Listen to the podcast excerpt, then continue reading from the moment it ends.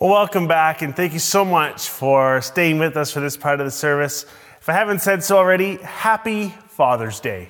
Now, you may have seen me earlier on in our online experience. I was outside, the clouds are over the lake. It looked beautiful, but the wind started to pick up, which means the microphone sounds like someone's blowing wind into it, and it's hard to hear, which I can deal with. I can deal with the black flies and the mosquitoes that were out. But what I didn't think you wanted to see was Pastor Gary get soaked as it started to rain.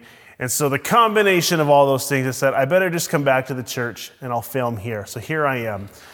But on this Father's Day, I want to just talk about our Heavenly Father. I want to talk about God, our Heavenly Father. And then we're going to get to the point at the end of the message where I'm going to say, knowing what we know about God, knowing what we know about the Father, what does that mean for us? All right, so I hope that you're with me today. And so, my first question is who is the Father? If you grew up going to church, or if you grew up in the Catholic Church, or going to a Catholic school in particular, or maybe you just have heard it from friends or TV shows, you have heard the expression or heard the prayer of Jesus, rather, the Our Father, right? And that's what it's called, the Our Father. And that's how he starts his prayers Our Father, who is in heaven. Well, who is the father that Jesus is talking about? It's not Joseph, his stepdad. No, he's talking to his heavenly father, his real, intimate, close father, who is God. So, who is the Father? The Father is God. Well, who is God? And say, Pastor Gary, you can't simply give me an answer. And well, I'm going to do that right now. And here's what I'm going to tell you Who is God or what is God? Maybe that's a question that you have in your faith journey. And here is the answer I'm going to give you God is love. It's that simple. God is love.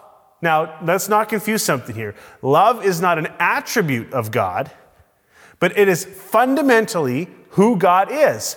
God is love. Who is He? He is love. And because God is love, there are some fundamental truths that we need to examine to understand really, truly, madly, deeply, song lyrics in there, who God is. I think it's important for us to know, without jumping too far into the theological deep end of the pool, we need to know the relationship that exists between the Father, Son, and Holy Spirit, the Trinity, if you will. Father, Son, Holy Spirit. Our God three in one. God the Father loves God the Son. The Son reciprocates that love. And this love between Father and Son is the Holy Spirit.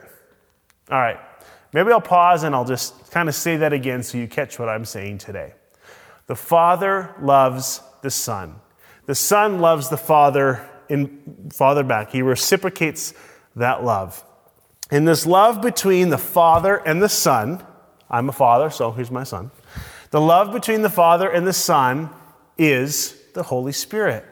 To sum it all up throughout history and through all of eternity, God has always lived in community or in relationship.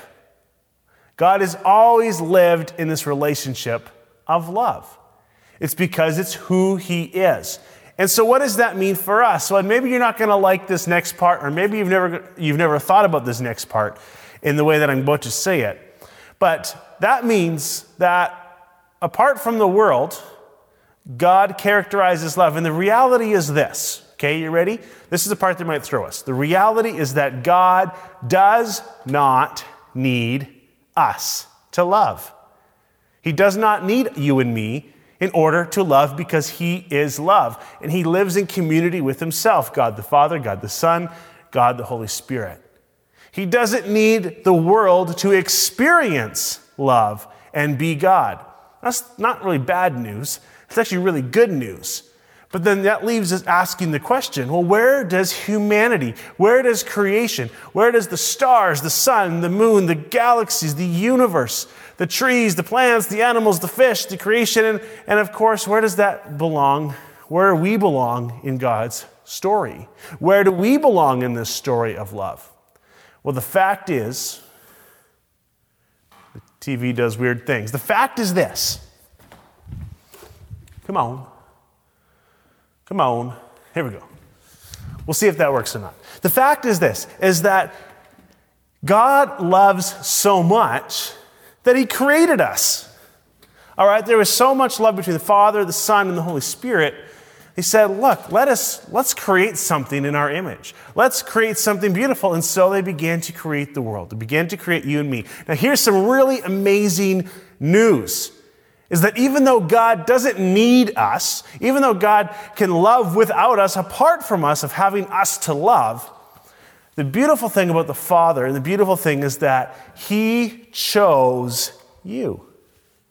God the Father, the creator of the universe, God the Son, God the Holy Spirit, He chose you. Ephesians tells us in chapter 1 that before the creation of the world, God chose you. If you're listening to this message today, if you're not listening to this message today, I don't know how you're going to hear it if you're not listening. But say it out loud with me God chose me. Put it in the comments today.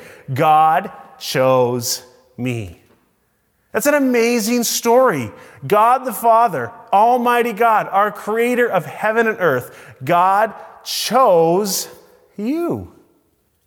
So, since God is love, it is that love that determines how God interacts with the world.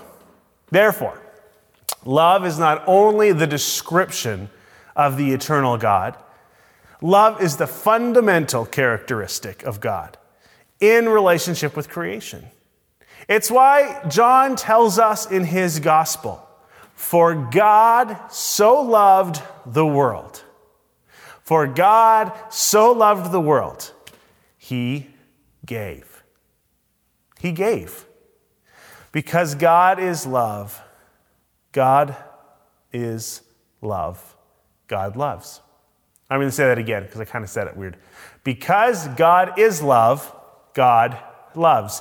If you need me to put it out there with proper punctuation, it goes, because God is love, comma, God loves. Period. Because God is love, God loves. If God's love is so strong, what could possibly, of course, separate us from Him? Why is it so hard to feel God's love? If God created this world and He created it out of love, how come it's such a disaster? How come it's such a mess? How come we have to deal with all of this anxiety, all of this stress, all of this depression, all of this racism, all of this uh, injustice? How can we have to deal with all these things if God's love is so good and is so strong? And if He chose me, why are we going through such things as this? And I'm going to get to that right now. Now, I'm going to tell you something today. I'm going to get into something a little bit later, and it's been weighing really heavy on my heart, as it should.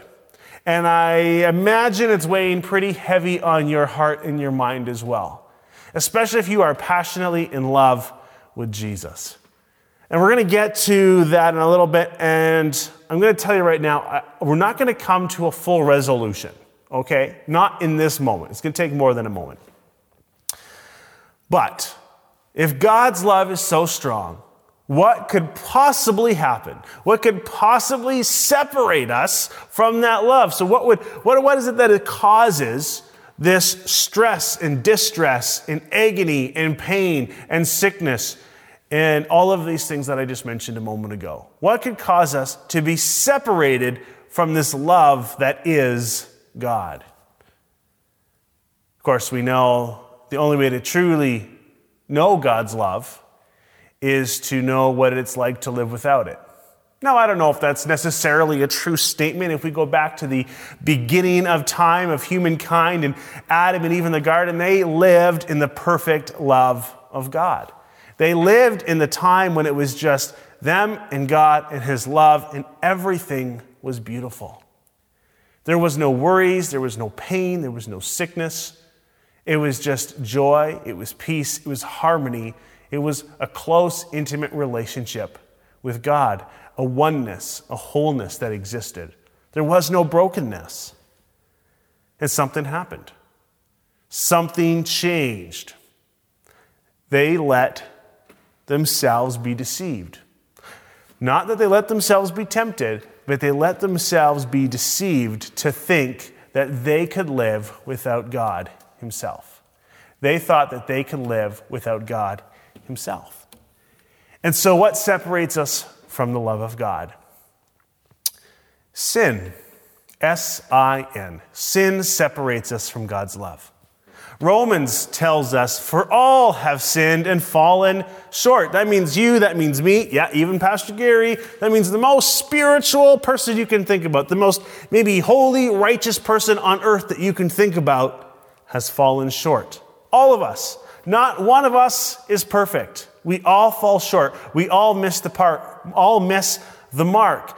But you know what? I, I like I like to use that analogy. This is a really good verse to say that we don't measure up. It's a really good to understand where we stand with God. But here's the thing about sin is that it's not that we miss the mark, it's that sometimes when we sin, we aren't even aiming at the target. You know, we're not even looking at the target because we don't want to be anywhere near it because we want to sin. Because sometimes, I'm going to tell you a little secret, sometimes sinning is fun. Sometimes because it's in that moment, we are making a decision that we think is going to bring us pleasure. It's going to, in those moments, we actually think that, you know what, this seems like not a bad idea. I, I think I'm going to go ahead and do that. Allows me to do these things. And I want to have those feelings. I want to feel like I'm in control. And I want to feel like that I have the authority over my life. And I'm going to do what I want to do. Even though we know here's the target, we're aiming somewhere completely different. I don't know if you've ever participated in archery. Now, if I, there's a reason I don't have a bow and arrow, and there's a reason I don't do this. So, um, back in years ago, when I was in elementary school, I can't even tell you what grade I was in. I, I can tell you it was between the grades of uh, four and eight, okay? Somewhere in that range, maybe even four and 10. And we did archery for our gym class one day, which, you know, would be really cool. And it was extremely fun. And so here's, here's what happened to me, though, is I was not paying attention to the instructions. Way to go, Pastor Gary. Listen to the instructions. Typical dad, typical guy moment, right? Nah, I don't need no instructions. I can figure this out. Four hours later, we finally get the entertainment center together. Been there. Uh, before I was married and had the wisdom of my wife, of course.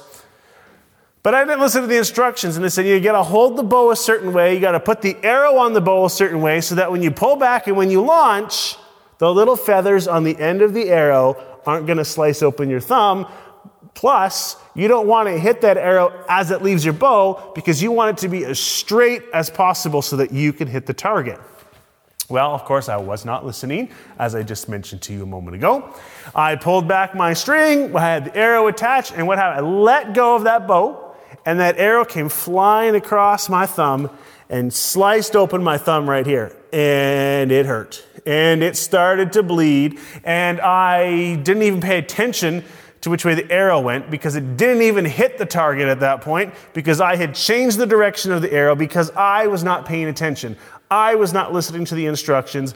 I made a mistake and did not hit the target. All that to say is this is that we don't measure up. And because of original moment with Adam and Eve in the garden, where they were deceived into thinking that they did not need God, they then got to experience what it was like to be separated from God's love. But let me tell you that the story doesn't end there. God was not satisfied that his beautiful creation would be left to suffer and die without him. And so, as they are driven from God's presence, he makes a promise to them. He makes a promise to Adam and Eve that he would make it right. That out of the seed of the woman, one day someone would come and they would make things right. In fact, even before that moment, it says as they were in the garden that they felt ashamed, they felt condemned, they felt guilty, they felt naked. And so they, they tried to cover themselves up with some leaves and some branches, and they tried to hide from God as if they could hide from the Creator. And God says to them, Where are you? And they kind of poke their head out of where they're hiding and they say, Here we are, God. And he looks at them and he goes, Well, why are you wearing leaves? And He said, Because we're naked. And he says, Well, who told you you were naked? And instantly they felt all this shame and this guilt. And God realizes what has happened, although He already knows. They realize really what truly has happened. And yet, somehow in that moment, God says, Look, I'm going to make this right. I'm going to cover your sin. I'm going to cover your nakedness. You're all exposed, and I'm going to provide a way to cover you up. So they used leaves and they, they tried their best. And God took the sacrifice, He sacrificed one of the animals, and He used the animals to create clothes for them to cover up their sin. He took a living being that He created, and He used that living being to cover their sin to help protect them from the shame and condemnation that they felt. We've all been there. When we realize the weight of our sin, we realize that something has separated us from God. When we realize and recognize that we stand naked and ashamed before God, that we don't need to feel that way when we actually allow ourselves to receive God's love. God never stops loving because God is love. Right? God never stops loving because God is love. But we get so blinded by our own sin, we think there's no way God could ever accept me. There's no way God could ever look at me and love me because of who I am, what I've done, where I'm from. We're going to get to briefly that in just a minute. You know, Romans chapter 7, the, the, book of Romans is just a phenomenal book. You should read it sometime. I really encourage you. In fact, our youth team is going through the book of Romans. I'm going to jump ahead to Romans chapter 7. But Romans 7 shows this internal battle that the writer, Paul, is going through, that every one of us, I think, faces. Uh, we know what is right in God's eyes. Okay, He gave us the commandments, He gave us the law. We know what is right in God's eyes. We know in minds what is right. We know in our mind what is right. We know that this is God's way. However, because we're so tied to sin, because sin lives with us, because we were born with sin, there's evil that lives within us. And so we do this thing. All right? Even though we know this is right, we want to do what's right, we want to do what's good, there's also this battle inside of us that has sin that lives inside of us. And so we do this. I know what the good thing is to do, but the sin of my life is what is doing the evil things in me. Paul says in verse 21 of chapter 7 So I find this law at work. Although I want to do what is good, evil is right there with me. He's got this tension. It's like this tug of war back and forth between evil and good, good and evil. It's this tug of war. And in verse 25, this is what he says. He says, Thanks be to the God who delivers me through Jesus Christ our Lord. So then, I myself, in my mind, am a slave to God's law. But in my sinful nature, I'm a slave to the law of sin. He's expressing this tension that we feel, this tug of war. In my mind and my heart, I'm a slave to God's law, and I'm also a slave to sin. And he goes into this whole song and dance about the things I do, I don't want to do, and back and forth. You can read it and you can say it out loud. You'll sound hilarious, but you get the point because you will understand in your own life. We all go through this tension. I know what is good and what is right. I know where the target is, and yet I don't even want to aim for the target. I don't want to listen to the instructions. I want to shoot the arrow however I want to shoot the arrow. I don't care if it's going to hurt me. I want to do it my way because I just want to get in there and have some fun and get it done. All of us have been there or will be there at some point in our lives. And how do we fight this tension? We know what is right, and yet we do what is not right. Maybe no one sees it. Maybe it's just something that you know in your deep of your heart. All right, good news is coming though. Romans chapter 8. You got to love these words, therefore. All right, the beginning of chapter 8 of Romans, Paul says, in light of what he just spoke about, this tension, this tug of war, he says, therefore, Therefore, there is no condemnation. There is no shame. There is no guilt. There is no condemnation for those who are in Christ Jesus. All right, so he knows here's the law, here's the commandments, here's what I'm supposed to do. This is the sin inside of me that I want to do. And there's a tension here that I can't quite figure out. And so I'm going to throw both of them away. And therefore, I am not going to be condemned by the guilt I feel because I didn't measure up to this standard. I'm not going to be filled with guilt because I did these things when I wanted to do these things because I am in Christ Jesus. There is no condemnation. And this is what's amazing. Because God loves us, God gave. Right? Because God is love, He loves. Because God is love, He loves. And because He loves, He gives. He gave His one and only Son. We're going to get to there in a minute. Romans 8 38. Fantastic verse. Remember this one. This is what Paul says For I am convinced that neither death nor life neither angels nor demons, neither the present nor the future, nor any powers, neither height nor depth, nor anything else in all of creation will ever be able to separate us from the love of God that is in Christ Jesus our Lord. No matter what happens, no matter what tension that we face, nothing will ever be able to separate us from the love of God if we are in Christ Jesus our Lord. So, why would God, in the sinfulness that we experience, ever want to have anything to do with us? Because God is love. And because God is love, He loves. He loves creation. He loves the birds, the animals, the lakes, the rivers, the mountains, the trees, the air above all that, He loves you. He loves you. And I don't know if you know this or not, but love can be really jealous. And if you are a dad today, and your dad means that at some point you were likely in love or you're in love with a woman and you had a child that makes you dad, right? And if you're in love with somebody, you don't want anybody else trying to marry her when she's your wife right? We would feel that jealousy as husbands and as, as, oh, as husbands, right? We would feel that jealousy. No, that's my wife. Don't you dare interrupt our relationship. Now, God's jealousy is a lot more sophisticated, and it's a lot more than that.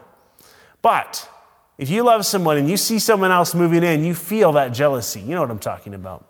It's not that that person's your property, that's not how it works but you feel so passionate about them that you will do whatever it takes because of the love you have for that person. You will do whatever it takes because of the love you have for that person.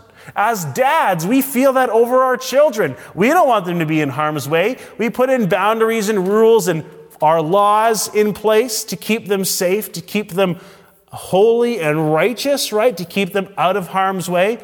Like, put on your helmet or put on the knee pads or, or, or elbow pads, you know, your first time on the skateboard, been there. We want to keep them safe. You know, don't climb the cliff. All of my kids like, well, two of them like to do that. You know, at least have someone there to help you as you climb the cliff. We want to keep them safe because we're jealous. We don't want anything to happen to them. We were protective, right? That's how God feels towards us because we are His children. He chose us, He chose you. He wants you to be safe. He doesn't want you to be in harm's way, He wants to take care of you. Now, I'm not talking about the insecure kind of jealousy. That's how bar fights start, all right? Uh, that's not what I'm talking about today. Now, this is a deep, deep, this is jealousy that is rooted in a deep, passionate unwavering love, overwhelming, jealous love. So, what is holy jealousy, if we could call it that? What does that mean? Holy jealousy means that God will do whatever he has to do to communicate his love to us. So, he sent the one he loves the most his son, Jesus. The Father and the Son, together in the Holy Spirit, they are love. They, they are what love is. And yet, He loved you so much, He was willing to give Himself up for us. He was willing to give himself to be the punishment for our sin, the sin that separates us, the sin that causes the tension between right and wrong, good and bad, the sin, the, the sin that completely separates us. God has brought together through Jesus because he gave. Because God is love, God loves. And because God loves, God is generous. God gave. He who knew no sin, he was perfect, he was holy, he was blameless. He who knew no sin became sin. Jesus became sin. In fact, he was God, and in fact, he was love. He became something completely opposite of who he was because love gives. Love is generous, it does not take away. You know, Paul continues on this incredible journey of faith, and he continues to tell the story of God's mercy and God's grace, and that we are saved by grace, by faith in grace alone. He encourages readers that we need to be born again. We need to die to our former selves, and we have been raised to life with Christ. Because remember, Jesus defeated death, He defeated the punishment for sin because He wants us to be in freedom and harmony with Him. He wants us to be in love with Him. He wants us to be in a place that we are not separated by God's love. He wants us to be in community with Him. Remember how the Father, Son, they, they show their love, and in that love is the Holy Spirit. The three of them, they're in community relationship, and God has invited us to be His sons and to be His daughters, to be a part of God's family. It says that He's called us His children. Galatians 3 26 to 28. So in Christ Jesus, you are all children of God through faith. Let me say that again. Galatians 3:26. So in Christ Jesus, you are all children of God through faith. For all of you who were baptized into Christ have clothed yourselves with Christ. This is an extremely important part we want to get to today. Verse 28. There is neither Jew nor Gentile, slave or free. There is male nor male or female, for you are all one in Christ. How deep the Father's love is. It is generous, it does not take away. All right, I told you that I was going to get a little bit passionate here and told you something that was deeply moving my heart. Over the last few weeks, we have heard some incredible stories of injustice. We have heard some incredible, heartbreaking stories of, of racism and colonialism and inferiority and superiority. We've heard all of these things. And by now you might be understanding what I'm talking about. And of course, that is our the discovery in Kamloops a few weeks ago. You know, this is something that I have been wrestling through, trying to figure out how do we lead our church through this? How do we, how do we navigate where we're at in this experience? And it's so easy for us, especially as, as a Pentecostal fellowship, to go, well, you know, that was a lot to do with other denominations. You know, a lot of it was the Catholic Church. And so it's easy for us to say, well, that's not us, that was them.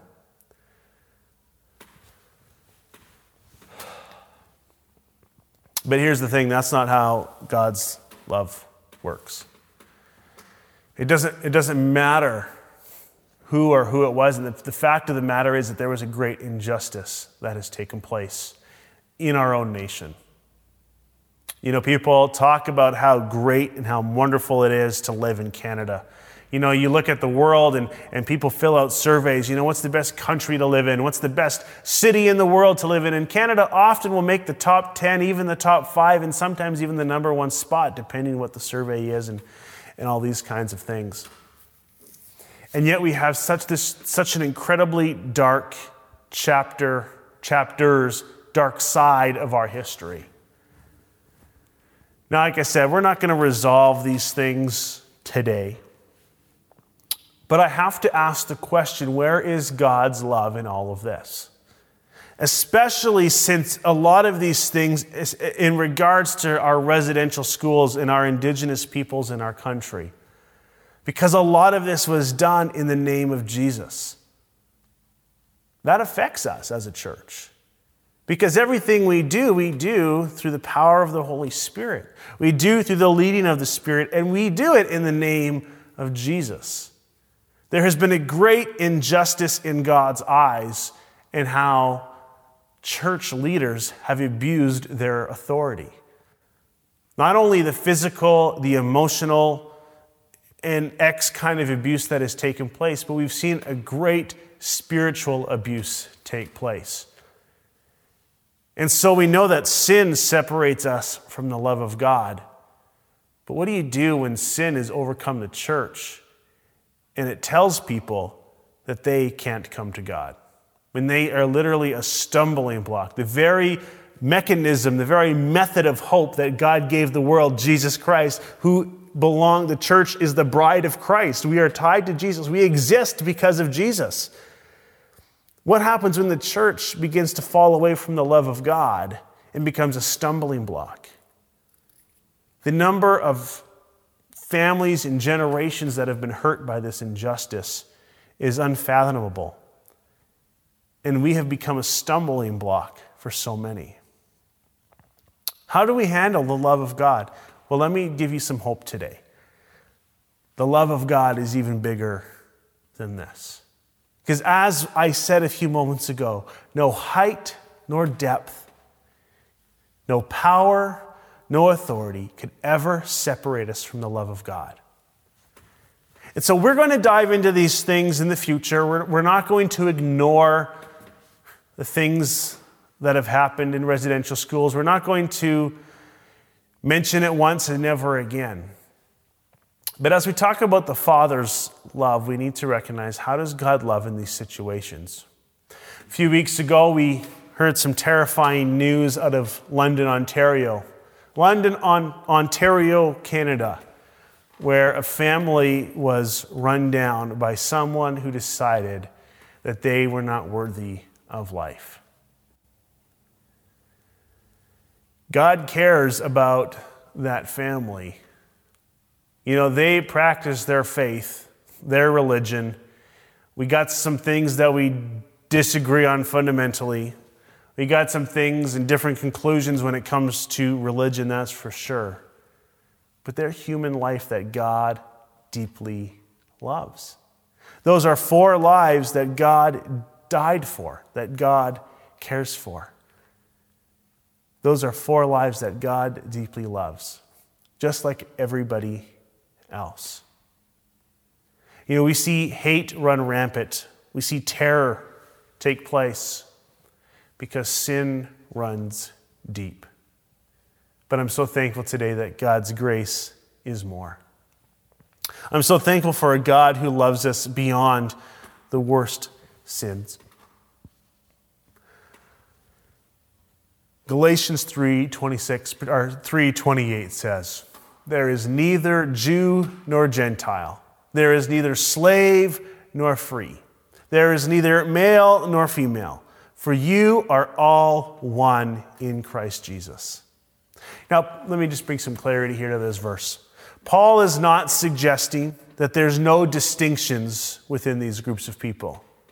He's not distinguishing how these people should act. In fact, if you read Ephesians, he actually goes into this a little bit more in Ephesians 5 and 6. And he, he says to slaves how you should treat your masters, and he says to masters how you should treat your slaves. Now, he's not advocating for slavery, he's simply addressing a culture that exists.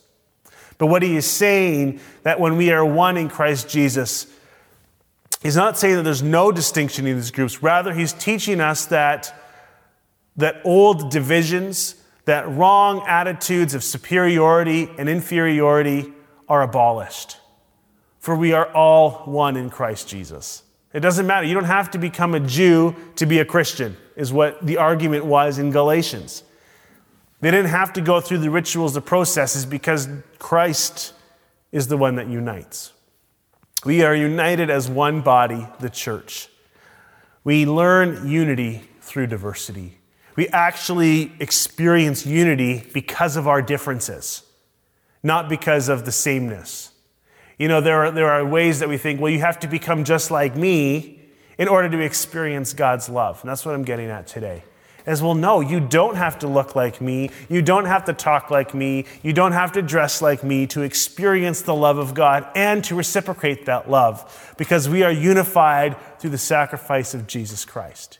We are unified for the life, death, and resurrection of Jesus Christ because God is love.